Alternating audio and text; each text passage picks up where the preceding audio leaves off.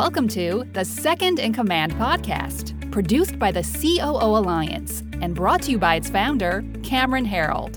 In the Second in Command podcast, we talk to top COOs who share the insights, strategies, and tactics that made them the chief behind the chief. And now, here's your host, Cameron Herold. Our guest today is COO Alliance member Michael Cedio, the COO and Vice President of the Better Business Bureau serving the Pacific Southwest. Michael Cedio doesn't just work at the Better Business Bureau serving the Pacific Southwest, he loves it. He joined the team in 2008, armed with a BA in Global Studies, planning to have his first professional job while he prepared for law school. Working full time at the Better Business Bureau and attending the University of San Diego Law School in the evenings, he brought together an awareness of the two related but distinct concepts, which is legal and what is right. Michael fell in love with a career at the Better Business Bureau and he never intended to have one. Worked his way up through the organization through just about every operational role, and since 2013 has had the extraordinary privilege of helping good businesses be better by serving as the COO and general counsel. Michael is also an avid hiker, dedicated Star Trek fan, and he's married with two daughters. So, Michael, welcome to the Second in Command podcast. Thank you very much. I love that you're an avid hiker. I'm on a crazy hiking trip right now for four weeks through the the uh, the U.S. West, and um, you're one of only three phone calls I'm doing during the entire three and a half weeks. So it's cool that you're a hiker. And have you done Bryce Canyon? I have not. No, okay. I, I do a lot of really sort of local hiking, and I grew up in the day before you know internet and smartphones and all of that. So a fun weekend for me was going outside and not coming back in until, you know, Sunday night. So how old are your daughters? So my oldest is seven and my youngest is five. Oh, you know what? At seven and five, they can do it. I would, I would literally rent an RV next summer or this fall and drive to Bryce or fly into Vegas and do like the three hour drive to Bryce. Bryce Canyon blew my mind. It, it, we've done Zion and Grand Canyon and Glacier National Park and Yosemite, a whole bunch of them in the last um, three weeks. And, and Bryce is another world if you're into hiking, and your daughters will love it. It's like a magic kingdom. It's so cool. Oh, that's awesome. Yeah. So, so the Better Business Bureau. Now you're also on the law side of things as well. It's pretty unique for COOs to have a law degree. Um, but I think there's a lot. I have a background in law. I did my undergraduate degree in law, but I think there's a lot that law brings you in terms of the operational side of the business. How do you how do you pull law in, and how do you avoid being too legal in your role? Yeah, that's that's a, a challenge that I sometimes have have difficulty navigating. So let me ask the answer the second part of that first, right?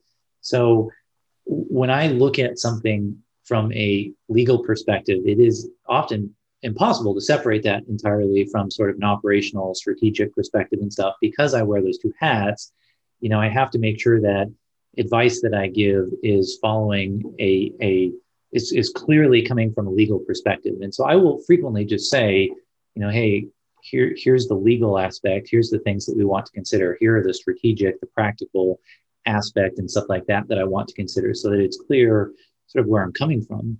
And uh, at the bbb there's really kind of a, a neat connection between those two things because the operational side of things, the, the nature of what the Better Business Bureau does sometimes creates a little bit of controversy, right? We rate companies, we handle disputes and stuff like that. And so frequently I'm talking to people about um, BBB's right to report, talking about the First Amendment. I'm talking about things that they might be really upset with us about that.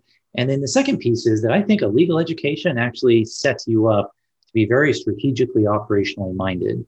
One of the things you learn in law school is the, the approach to sort of legal analysis, right? So you have issue, rule, application, and conclusion. And that way of thinking, I think, actually mm. sets you up well to think in the business world, right? You look at what's the opportunity, what are the challenges, how do you make it happen? What's the possible outcome? And so i think that that works really well from that perspective. That makes sense. So you balance it in terms of also your communication with the rest of the organization that it's coming from a legal perspective. Curious how you balance out the legal tends to be kind of the threats and risk mitigation and ops tends to be growth. You know they're almost polar opposites in terms of their focus. How do you balance that out? I try and make them as complementary as possible right? So if we're going to do this here's the right way to do it.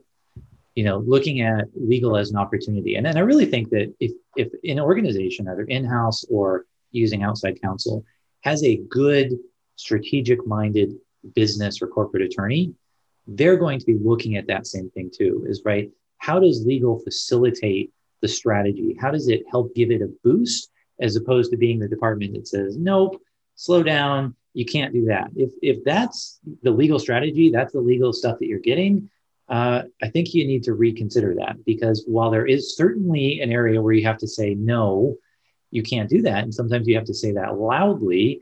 There's always a way to pivot and say, let's do this where we minimize risk, we maximize opportunity, and that sort of thing. That's just the mindset that you've got to have. Yeah, so maybe it's not maybe it's not a no, it's a not that way, or or, or maybe it's a, a, yes, but find a better way. What, exactly. what advice would you give to COOs who have to deal with legal counsel, either in house or outside legal counsel? How do we communicate better with legal counsel? How do we work better with legal counsel? Um, yeah, what advice would you give us? Well, you want to have a, a rapport with them, right? You want to establish some trust and you want to make sure that they take the time to understand your business. Um, we also, even though I'm in house legal counsel, it's very much a generalist role. And so we still will use outside counsel.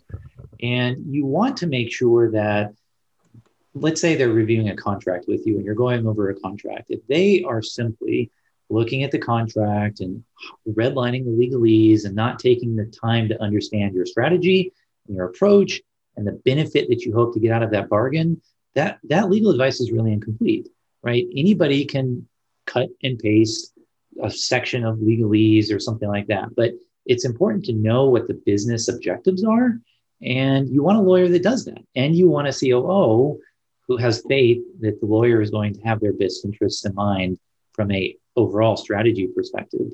And and that's it. It's really about rapport building just like i think with with any other business relationship all right, let's go back and talk a little bit about the Better Business Bureau itself. Can you tell us what the Better Business Bureau is today and and maybe what our grandparents' version of it was? Like the I I, I always thought of of the Better Business Bureau as something that was very stuck in the 1970s, early 80s, perhaps. And then you and I met a couple years ago at a dinner that I spoke at for the Better Business Bureau in in um, Arizona, and I was really impressed with the culture of the whole organization. Hundreds of amazing, excited entrepreneurs just to be honored to be a part of the event. W- what is it today, and how have you changed uh, as an organization? You know, it's really interesting is that as an organization, we have sort of added to as opposed to eliminated. And so there's really two ways to answer that. And if you think about, okay, you hear the name BBB and you think about what your grandparents thought of it, you know, we are a nonprofit business association with the mission of promoting an ethical marketplace. And we do that by processing complaints and by issuing business profiles with ratings and um, helping people identify ethical businesses and stuff like that. And we we still do all of that. And we do this other cool stuff that not a lot of people know about. And that's some of the stuff that you saw. So we have our Torch Award for Ethics, where we are out there celebrating marketplace role models. We're not just, you know, wagging our finger and saying, oh, no, no, look at the bad guys. We're out there actively celebrating the companies that are doing it right. And of course, most businesses in America are good, ethical, honest businesses. Um, and we have scholarships and we have um, uh, business accelerator and incubator programs through ethical partners like GoDaddy. And we are working to help make good businesses better in just about every conceivable way. Has the Better Business Bureau had to change or iterate with you know organizations like Yelp and Trustpilot and Glassdoor and Indeed? Where have you had to change where there's been other rating services available to rate companies in different ways? There's certainly an awareness that there are multiple different ways to accomplish the the goal of having consumers know more about a business or a transaction.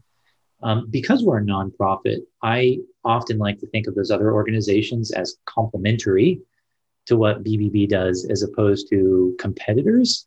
Um, if somebody is looking at a business, of course, we want them to look at Yelp and Google and Facebook and get a referral from their neighbor. And we want them to check out the business with the BBB, read the content and stuff that we have. Um, to the extent that uh, there's a new awareness to the ways that consumers like to find information and where that they are. Yeah, of course, we adapt to that. We learn from that. You know, it's much more likely that somebody's going to come to us from a generic web search, a Google search, or from a business than it is to go to you know www.bbb.org and do a search. And so we've learned and made sure that we're offering our content in that way. I would think that the other services that are out there that that rate companies in different ways might even help uh, the BBB because consumers are being probably more so than ever um, kind of uh, driven towards accepting that the, the, the third party credibility. Like if I'm buying something on Amazon, of course I'm going to buy the one with the most reviews. If I'm going to a restaurant, of course I'm going to be the one to, to go to the one that has the best Google reviews. You know, I left two Google reviews on restaurants today alone. So I think we're as consumers being being really focused around that. Has that helped the BBB as well, or or is is it like you said that that you're just so much more of an organization than that uh, anyway? Yeah, I think it has helped. You know, there's a greater awareness of it you know, if people know to look at, let's say, Google and they do a search, BBB is also going to be a part of that conversation. And so they will usually read or review multiple sources and get that information. And so, you know, it's we're, we're looking for an ethical marketplace. And to the extent that there are other organizations that help provide information to educate consumers and motivate businesses, uh, I think it's a it's a win-win. And you've talked about serving your members a couple of times. What do you think your members benefit the most from from membership in the BBB? Well, I think that we're an ally for them. You know, I mentioned that we are an organization that wants to help make good businesses better. And we, of course, have a, a tremendous amount of knowledge and experience and data around that point. We are also able to convene resources and partners and stuff like that to bring that together and to share with both our accredited and our non-accredited businesses, quite frankly, because we want them both to be better. And so we're an ally for them. You know, we are there to help good businesses be better. And there's a, a lot of different ways that a company might find value in that, be it a webinar, be it an accelerator program, be it Torch Award or something like that. And so we're there for them in whatever way they need us. Are there any any programs that BBB offers that you wish your members would you know grab onto or or leverage more than they do? Are there any programs that you guys are excited about that that they're not using as much yet? Yeah, I wish businesses would take a a, a more holistic view of consumer generated content. So I, being in the operations department, the legal department, the conversation will frequently go like this. A company calls up and they say, hey, you know, I got this negative review and it's it's not true and I'm so upset and it's making me mad and I will say, okay, fair. And here's what we can learn from this. Here's how we can take this and be a better organization. So so channel that anger. Hopefully not at me, but if you want to, that's fine. Um, but let's let's look at the ways that we can be better. And so understanding that BBB again is an ally as opposed to an obstacle, an adversary, or something like that. That's what I'd really like them to do. And some of them, I, I think the, the smart businesses know that, and the businesses that struggle, you know, I think they struggle across the board. All right, let's talk about the org, the org itself. If we were to look at the um, the organization that you're running now as the COO, how many total employees are you working with? Well, so the, the BBB serving the Pacific Southwest, covering greater Arizona and a few counties in Southern California. We've got just over 120 employees across two states. Okay. And then how many offices? So we have six. So a, a primary major campus in Phoenix, another primary major campus here in San Diego, where I'm at. We've also got other campuses in Newport Beach, in uh, Yuma, Arizona, the Havasu City, Arizona, and Prescott, Arizona. And what's the campus? I was at, at I guess what would have been called the campus in uh, Phoenix. Um, and I, I, won't describe what I saw when I was there, but I, I was amazed at, at the how modern it was. And and anyway, so is tell us what the campuses are and what they what they serve. Yeah, so it's the place where if you have the grandparents' view of the BBB and you walk into it, you're going to pull out your phone and check to make sure you got the right address. Yeah, right? exactly. Yeah. I thought I was in the wrong spot. Yeah. Yeah. Well, that's good. That's kind of what we're going for a little bit. So, uh, we, the campus we have in Phoenix, and we've got another campus in San Diego. And when we say campus, what we mean is a it's a, a community center for the ethical business community. So we've got in Phoenix, Arizona, we've actually got three buildings that make up our campus. We've got one, which is the results building. That's where we get results. That's where the staff work. That's where they get things done. We've got the business community center, which is probably the building that you walked into yep. first.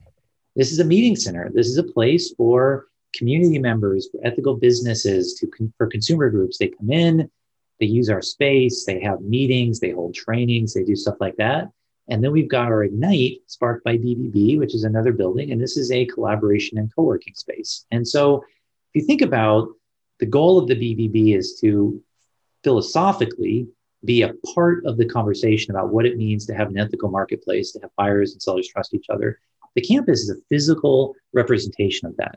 Mm. People can physically come together and help to, to brainstorm and achieve uh, that ethical marketplace. Yeah, I like the description of it, calling it the community center for ethical businesses, because that's that's exactly what I felt when I walked in. Was I felt like I was in a community center, a modern, clean, um, white. My name was up on a board, like "Welcome Cameron Herold" walking in. I was like, "This is weird. Where the heck am I?" It was bizarre, but and and then I did see lots of of meeting rooms that were open and available for use or for clients to book. Um, are your members aware of those services or is that something that you're constantly trying to to make members aware of and and what's the difference between a member and just a business that's getting rated on the bbb yeah okay so two good questions so yes our members are aware our accredited businesses are aware and we want more to be aware and we want more to use them and so it's it's a constant cycle of welcoming businesses in and then trying to make more and more and more aware, right? So we've got roughly 20,000 accredited businesses within our service area, the parts of Arizona and Southern California. And we will have, you know, before the pandemic, we'd have, you know, a thousand or so people come through the place that you saw every single month. And so it's an opportunity to continue to build on that and to make sure that people know that it is theirs. You know, that's the beauty of being a nonprofit is it's it's not mine, it's not ours, it's it's theirs. We want them to come in to use it. And so, to your second question, right? So, we have businesses that we classify as accredited, and sometimes I'll slip and use the term member, but it's really accreditation. And what that means is that the company has applied for BBB accreditation. They've gone through a, a thorough vetting process, right? We've got standards of trust that we're applying to that company and making sure that they're upholding those standards of trust. And then they're earning that. They're continuing to earn it. They're, they're pledging to uphold our BBB ethical standards. Okay. So those are companies that are BBB accredited. We will actually rate every single company that comes to our attention. And the rating system is identical. So accredited, non accredited, the exact same rating score, the exact same rating algorithm, and stuff like that. And that's on an A plus through F scale, just like in school. And so a company, you know, and it ultimately represents BBB's opinion of that company. And so a company that answers its complaints, that advertises honestly, that um, has clear contracts, that is walking the talk, can earn an A plus rating, regardless of whether they're accredited with us. Interesting. So the accredited accreditation is they're purchasing. Is it a membership? Is that right? Yeah, it's actually an accreditation status. And so in most BBBs, it, it would you talk about it as a membership, but my auditor would slap me on the wrist and say, no, it's accreditation. So it's accreditation more like a subscription model. And is that your revenue stream, the accreditation then? Or how, how does the BBB make its money? Yeah, that's our primary revenue stream. Absolutely. You know, we will invite businesses to go through this vetting, and assuming that they pass the vetting, then they pay accreditation fees, um, a fee to maintain that accreditation. And so we get new and renewing accreditation, and then we will bring in other money through sponsorship programs and stuff like that. Uh, do you have partners that that that are like partners of the BBB, or are these are these more like the platinum accredited members, or how do do you have anything like that? Yeah, we sure do. Um, you know, I mentioned earlier that we will work on accelerator and incubator programs. I mentioned GoDaddy, which is a company that's headquartered in right. Arizona. Yeah. And they partner with us on the Empower by GoDaddy program to offer education and training and stuff like that to businesses. And so, in addition to offering accreditation to companies, we will often partner with companies that have an equal level of dedication to creating an ethical marketplace. And they might come in and they might sponsor a scholarship they might sponsor educational programs or something of that nature. Interesting. All right. Through COVID, um, I imagine that you guys faced similar challenges, but did how did the BBB weather the whole COVID storm? Or how are you weathering two very different states too, with California and, and Arizona? Yeah. And we had one state, California, that shut down a lot. Yeah. Another state, Arizona, that really didn't shut down as much. and um, I'm frequently asked, well, what's the difference? And the two states are different in terms of population and density and stuff like that. But the one commonality is that businesses struggled in both areas. The struggles might have been different, but they both struggled a lot. And Mm. so when we first started to go into the, the pandemic, right? So March of 2020, when we we basically shut down, we shut down. Well, I can't say shut down. We went remote. We never shut down. We went remote right before the governor in California sh- did sort of shut things down or make them them go that way. And because we had been working um, dispersed geographically with locations in Arizona and San Diego, we were well equipped to do that. I mean, I think that we it took us 12 hours to shift our core operations from on campus to at home for people. I mean, it was a lot of plug and play, a lot of you know voice over IP type stuff. We'd already been using Zoom and Google products and stuff like that. So that was really quick. And we're trying to forecast what's going to come.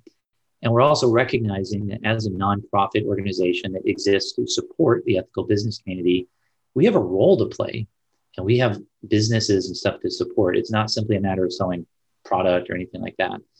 And so we went into it and very early on, like in April, we said, okay, we need to accomplish sort of two things. We need to continue to be able to accomplish our mission. And that means responding to the needs of the business community as they exist now and not as we all wish they were. And we want to do right by our employees. And so rather than do any furloughs or anything like that, we took across the board, we we took a pay cut and we had entry level employees took about 5%. We wanted to impact them as minimally as possible. And the higher up you went in the organization, the higher the pay cut went, right? So C suite was taking a 15% pay cut. Our CEO, God bless him, gave himself the biggest pay cut out of anybody in the organization. And we did that preemptively Hmm. um, while revenue was still coming in and things were still going well. And then we implemented two other things. We said, if you're an accredited business and you're otherwise in good standing, meaning you're answering your complaints and you're advertising honestly and stuff like that, and you can't pay, we're not going to like kick you out. We're not going to say you've done something wrong. We're going to allow you to continue to have your accreditation. And it's not building up. You don't owe it to us. Just when you're in good shape, let us know. We'll kick you, you know, back in. We had hundreds of companies take us up on that, but Wow. for the most part, they were honest and they said thank you, but we don't we don't need that. And then we launched a Main Street Main Street Matters program, and this was us and our partners um, in Arizona. You may know Desert Financial Credit Union; they supported that in a big, big way. GoDaddy, lots of other companies helped support that. And these were companies that were still doing well, you know, financial services, home services, or something like that, who donated money.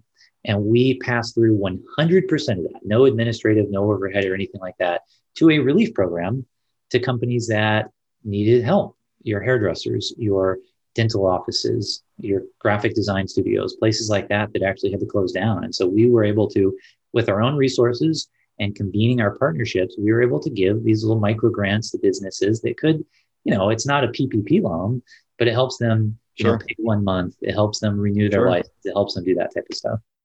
pretty meaningful differences. How about in the, in the organization itself? How was it? Um, you said that you kind of went remote or or went um, I forget the term you used, like literally overnight, where you didn't shut down. How did it affect the organization, and are you going to continue to have some remote employees? Yeah, I think that the genie's out of the bottle there, right? So there will always be, I think, some aspect of a hybrid arrangement. And the beauty for that is, of course, is that we we trust our employees, right? We we have faith in them. They are dedicated to our mission. And so when we say, you know, hey, here's your part of the mission, here's how you can help advance it, they're going to be just as motivated to accomplish that if they're sitting right outside my office as they are if they're sitting at home. And we made sure that they knew that we were prioritizing their well being, their safety, their happiness. We did a lot of virtual team building and we tried to really stay connected and stuff like that. And so I think that to the extent that that creates an advantage, that people are not sitting in traffic, that they can spend more time with their kids or their pets or whatever the case may be, there's always going to be an element of that. And I think that there's some real value to having people physically come together to do meetings, to collaborate and stuff like that. So I am looking at a purpose driven work location. Okay, what is the purpose of your work? And that's where you need to be. And you never, as an organization, I would guess, you know, two years ago, if anyone had said you'd have a hybrid and a bunch of people working from home, I, I would have, there's no chance, right? That would have been a, a hard no. Yeah, it would have been a hard no, at least to the extent that we're doing it now. You always have the occasional employee right. that um, that is working remotely. Like we had a, a person working for us and their spouse who's in it serving the U.S. Navy are relocated, and we're like, okay, let's create a hybrid arrangement for this person because we want to support a military spouse, we want to support this employee. But that was a one-off. I mean, those were the exceptions. Now, it's just a part of what normal operations look like. So, do you think these um, these campuses will continue to exist, or will those will you have kind of a a new style for those as well? Boy, yeah. I mean, so we had some real uh, heated conversation, not heated, but we had some real intense conversations about this. And I'll tell you one reason it was particularly a, a focal point of, of some talks is because in, in San Diego, right, we have a campus and things are a little bit more expensive in California than they tend to be in Arizona. And in fall of 2019, we actually renegotiated our lease to take to expand our space and to do a bunch of TIs and ex- extend our lease to 2027. And boy, there was a couple of days in the height of the wow. pandemic when we wished we maybe waited a little bit. Done that. that. Yeah. Yeah. But I think actually now, having come through it, at least if I can say where we are is through it, through it to this point, I think it's actually going to be fortuitous for us because as a lot of places are going hybrid, they need meeting spaces. Yeah. They have employees who want to come in and do co-working. And so I think that the same philosophy uh, that we we apply to being a hub for places is actually going to be in greater demand. Um, that's my hope, at least. Yeah, I think you might be on the right train there as well. I think there's there is going to be a huge demand for that fractional workspace and the fractional boardrooms and meeting space. And if your members and, and accredited members are super aware of that, I think you will see um, some real uptick. So, um, yeah, in terms of the offices being used, what's your intent on on um, on getting your members to start using those? Are you going to start bringing them in, running open houses? you know, making them aware? Because that's a huge opportunity for many of them, I would think. Yeah, all of the above. Um, you know, every way that we can share it. So, you know, we have a your conventional sort of awareness campaign. We communicate with our accredited businesses all the time about the value and stuff like that. Because like like a traditional membership organization, right? We want to communicate the value of accreditation, right? So there's a philosophical, there's a moral purpose, we think, for organizations supporting the Better Business Bureau. They believe in what we do. And we want to provide additional value and services and so we communicate that to them and then we communicate it to the public in general you know they don't you don't have to be accredited to use the space um, we hope that when you come in here you maybe want to be accredited um, so it, it feeds into the accreditation as well as it being a benefit for accredited businesses Got it. All right. I want to go back to the pay cuts for a second. You mentioned that across the organization, you did pay cuts 5% at the front end and then up to the highest at the CEO. I've got to imagine that of the 120-ish employees, that a bunch of them weren't so thrilled with the idea of a pay cut. You know, it's like, okay, I get it, but I still have bills to pay. How do you? How did you manage your way through that? Yeah, it, it was tough. You know, we are we were both forecasting sort of okay, what do we need to do to make sure that we weather this and we can maximize our resources to support our accredited businesses and do right by our employees. And we're looking at all the things that was was being talked about, you know, furloughs or reduction in force or something like that. And uh, at the time, of course, the first round of PPP loans, we weren't eligible, right? Because we're a nonprofit, a 501c6, so we were not eligible. And we were just transparent with our staff. You know, we we we trusted them, they trusted us. We said, here's the thought process that we went through here's what we need to do and why we need to do it. And we had overwhelming support. And I'm sure that, I mean, people are like, oh, great, that's the last thing I need. I, I struggle and stuff like that. But people were overwhelmingly supportive of it to the extent that that Main Street Matters program I mentioned earlier, where we were accepting donations and stuff. Yeah. A large percentage of our staff actually voluntarily donated to that program because they wanted to support the mission and the ethical business community and stuff. And wow. so, you know, and of course, we were forecasting. The good news is we came out of that having done very well. And we were able to, in short order, in several months, not only reverse the pay cuts, but we were able to bring back to equal the staff that had given the pay cut. So at the end of the year, it washed out. Oh, so, so was that part of the plan then? Did you plan to make it make it equal at the end, or was that something you were able to do? Well, we hoped. We, did you, we did you tell them you were hoping you were going to be able to, or was it management knew you were going to hope, but they didn't weren't told that? Yeah, we didn't want to dangle that. You yeah, know, good. We, we wanted to sell it honestly and and not not sort of trick people into believing it, even though we were sincere about it. But you know, we didn't say it. We just surprised them with it, and it was a happy surprise. Yeah, my brother did that years ago with his companies. He had to get his employees to take a major cut, and uh, got 100% of them to volunteer to take the major cut. And after they all agreed to do it, then he said, by the way, when we're back our, on our feet again, we're going to try to make you whole. And they were all blown away, but he didn't want to tell them. He wanted to see who was there. Do you think that your employees were on side with that because you are such a cause based organization versus just, you know, they're working for XYZ widget factory? Yeah, I think that's a big part of it. And I think that they see us investing into our team and our staff. You know, there's our CEO. So Matt Fehling had said um, when he was being asked by somebody at one point about some of the benefits and stuff he spends on staff, right? And he said, okay, we spend X amount of dollars to bring in food and feed our staff and stuff like that. And like, well, how can you justify spending that money on your staff? And he's like, well, how could I justify not not doing investing it, yeah. in our team and stuff like that? And so they see that we're sincere, and so I think they trusted us and they believed in the cause. Yeah, I, I, have a course that I launched um, about six months ago called "Invest in Your Leaders," and it's all the the strong leadership skills that every manager needs to be good at. And I was talking to a CEO a while ago, and he said, "I'm worried that if I invest in my team and I have them all go through this course, they're going to be so skilled up, they're going to quit and go somewhere else." I said, well, okay, but what if you don't invest in them? They don't have the skills and they stay in your company and run it. He's like, oh yeah, that's worse. I'm like, well, Much then worse. like yeah. grow your people, right? Yeah. Uh, what's your focus as a leader? Where do you focus your time right now? Well, I believe in servant leadership to the extent that, you know, I, I believe that I fully understand what that completely involves, you know, and so my, my job is to be there for the talented people that, that I have the pleasure of working with and and I work with them and um, identifying their goals, their strategies, the way that they want to accomplish things, and um, and and really trying to be there for them, being a sounding board. Um, there's there's frequently times when I'm wearing my legal hat.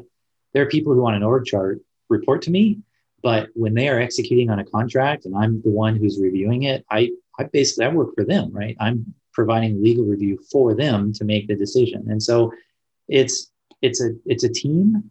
And so that's that's what i get to do is i get to help be a part of a team and i get to listen and be there to help uh, reduce obstacles and cut red tape and get them the resources they need and that sort of thing. So part of part of being on a team is the conflict that naturally happens inside the team and and sometimes as a leader uh, with people and then sometimes you with other leaders.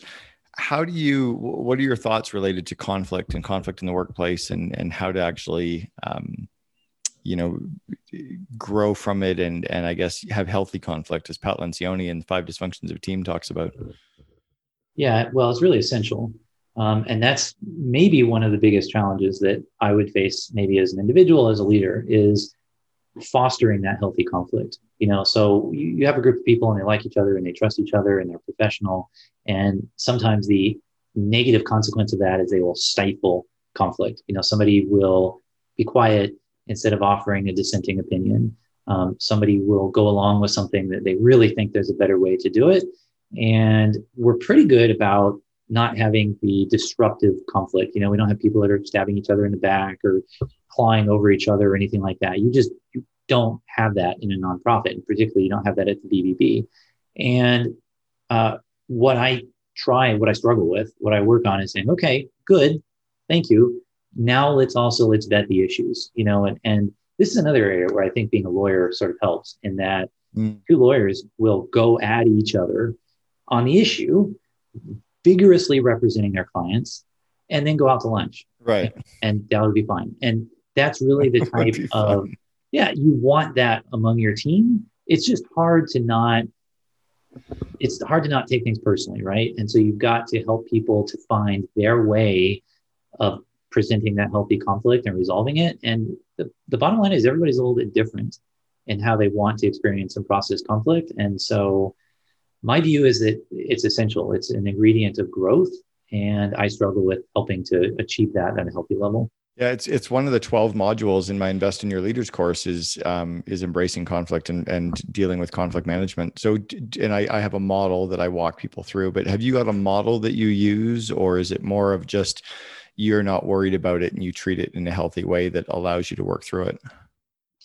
Yeah, we've got some various models that we try to use, but it's it's nothing at a professional grade. You know, so we will have people fill out sort of you know professional user manuals that talk about how they want to be approached and they want to be dealt with and stuff like that and that's good for a little bit because frequently people will say they want to be approached in a way that is not really the way that they want to be approached. And so that you have to sort of take that with a grain of salt. And we do sort of a lot of team building and issue processing. And so we're very deliberate about sitting down and saying you know hey let's let's identify our issues. And if you think you don't have any issues that's the issue right? That's the problem. Like let's talk about how we can do that.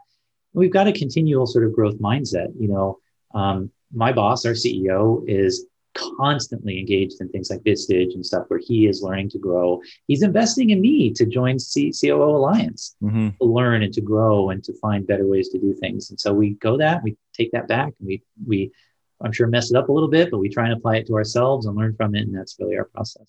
Do you recruit for that? Do you look for people that are constantly working and growing, uh, you know, working on growing themselves? Do you look at that in your interviews at all? Oh, yeah.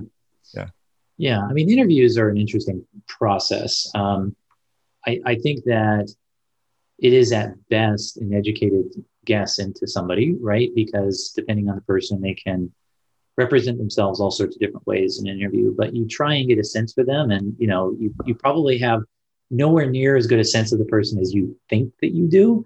Um, but then you also invest in them, right? So you hire for it, yes, and then you invest in them and you help them grow. And so even if you think that they have that, it doesn't mean you can sort of rest on your laurels and say, okay, now you've got it, now go do it.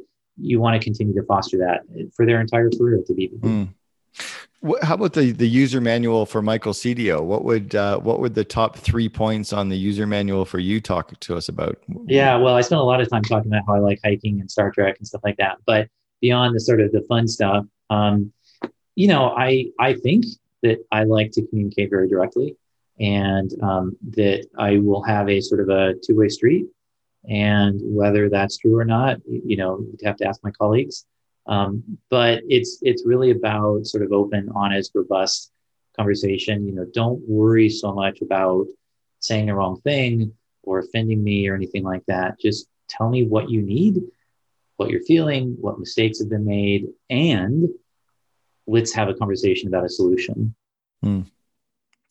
How about yourself and your skills? Are you working on anything right now? Anything specific where you're working on growing yourself?